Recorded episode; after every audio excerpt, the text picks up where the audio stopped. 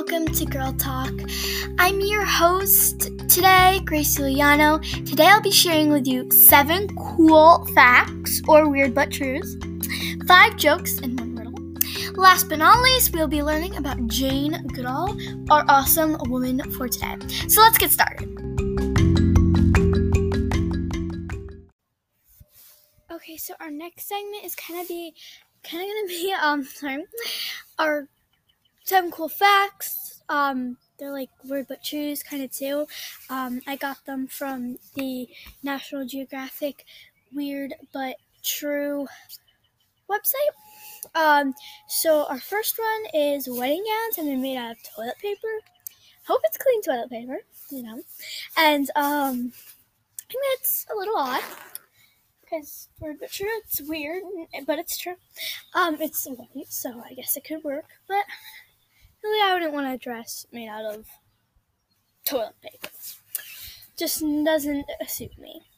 Next, our next fact is you can see a 1,700 pound chocolate moose named Lenny in Maine in the USA. So, I mean, like, Lenny, I love that name for a moose. Sounds so good for a moose. But that's a lot of chocolate, and how it hasn't been eaten yet, I do not know. It's probably dirty, but it would have to be in a temperature controlled environment because it would melt. And 1,500 pounds of chocolate on the ground, ugh, that's gross and sticky and messy. And I don't think it's as nice as when it looks like a moose. Alright, our next fact, weird but true kind of thing, is Happy Birthday was the first song transmitted from space to Earth. I hope someone was listening and it was their birthday because I feel like happy birthday cannot just be wasted on and no one here because it's their birthday. And I mean, if it was their birthday, that is cool because it's coming all the way from space, which is awesome. Our next one is a New York man did a continuous series of somersaults for 12 miles, 390 yards. I don't know how he did that because I would probably get very dizzy and I already get dizzy from like five. And he would have had to have a lot of open land. Must have done it on a very, very long road. Because how could you do that just in your backyard? Our next one is an artist used 10,000 toothpicks to build a four foot long remote control boat, which is pretty cool. I mean, like, that would be something cool to look at, but I don't know if I would want to put that in the water because I don't know, maybe it would um, crash, and I would be very scared if it would crash or um, break because I worked so hard on a 10,000 piece of toothpick thing. That would be me if I was that artist person. But remote control, that's cool. Toothpick remote control thing, that's awesome. Our next fact is gorillas burp when they're happy. Very interesting. Maybe they just had a very good meal and they're very happy about it. But that is different. I mean, like, some people may do some things when they're happy. Um, but I don't know. Like, you may do a little dance or something, but burping is not one of them. I've heard. Our last fact is toe wrestling is a competitive sport. Okay, pretty cool. I I heard I know football, basketball, baseball, um, hockey. Those are all cool sports, but competitive sports too. But toe wrestling? Hmm, I wonder how you do that. You can't do that with shoes on or socks on. But that sounds interesting. I mean, like, what do you do? You like do stuff with your toes? It's it sounds cool actually.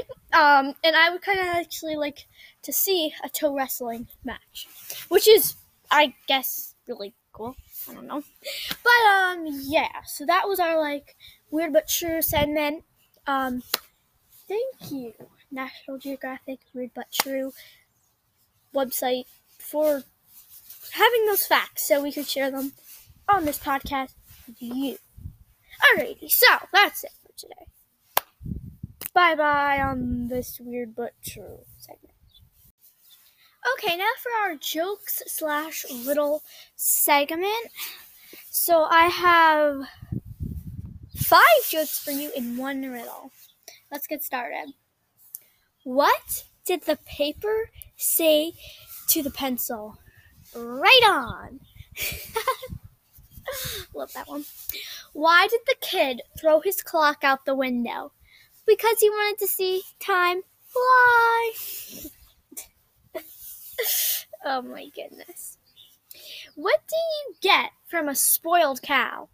Spoiled milk. Ugh. Ugh. How does NASA organize a party? They plan it. Why aren't koalas bears? Because they don't meet the qualifications. oh well. Okay, so here's our riddle. And um, our riddle is if a red house is made of red bricks and a yellow house is made of yellow bricks, then what is a green house made out of? Okay, so here's what I want you to do. Want you to go on the Anchor app or the Anchor website. Doesn't matter. And I want you to leave me a message, and in two weeks I will answer this riddle. If no one leaves me a message, that's okay. But I don't. You don't. I don't have to have you on here. But see, I I, I hope you leave me a message because it's awesome. Um, but yeah. So that's it for our joke slash riddle segment. Again, the riddle I wanted is if a red house is made of red bricks and a yellow house is made of yellow bricks, then what is a green house made of? So I'll give you I have you have two weeks to think about this. So if you just think of it on your own, it's great. Um, and don't leave me a message, but that that's okay. But if you do leave me a message, that's like awesome. And. So I'm excited to see your answers, or if you don't give me an answer, that's okay. Alright, that's it for our joke riddle segment. I will see you in our next segment. Okay, so our next segment is our um, awesome women segment, and um, I'm gonna read to you from the book Women in Science um, about Jane Goodall, because Jane Goodall is our awesome woman for this uh, second week, whatever you want to say. Right, that's right. Jane Goodall was born in England in 1934. She was always curious about animals. As a young girl, she would bring earthworms into the house and she scared the chickens by trying to observe how they laid eggs.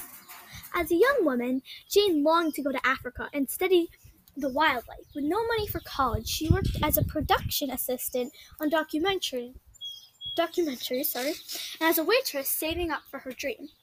People said that traveling to Africa was too dangerous for a woman, but by pinching her pennies, she funded her way to Kenya. There she met Louis Leakey, a scientist studying prehistoric humans. He was impressed with Jane's knowledge of Africa and hired her as a secretary. Louis wanted to study chimps to see if they resembled primitive man. Even though Jane was not formally educated, her unique perspective made her the best person to go to Gombe, Tanzania, to live with among the chimps. Sorry. The chimps did not trust Jane. They had never seen a white ape before, Jane said. Finally, a chimpanzee, Jane named David Greybeard, overcame his fear and opened up to Jane. As the chimps grew used to her, she was able to document behaviors never seen before, such as using twigs as tools. This was a huge because scientists used to think that only humans use tools. Now we understand that chimps are more alike than we thought. After Jane's famous discovery, she was sponsored by the National Geographic Society to stay in Gombe and continue observing the chimps.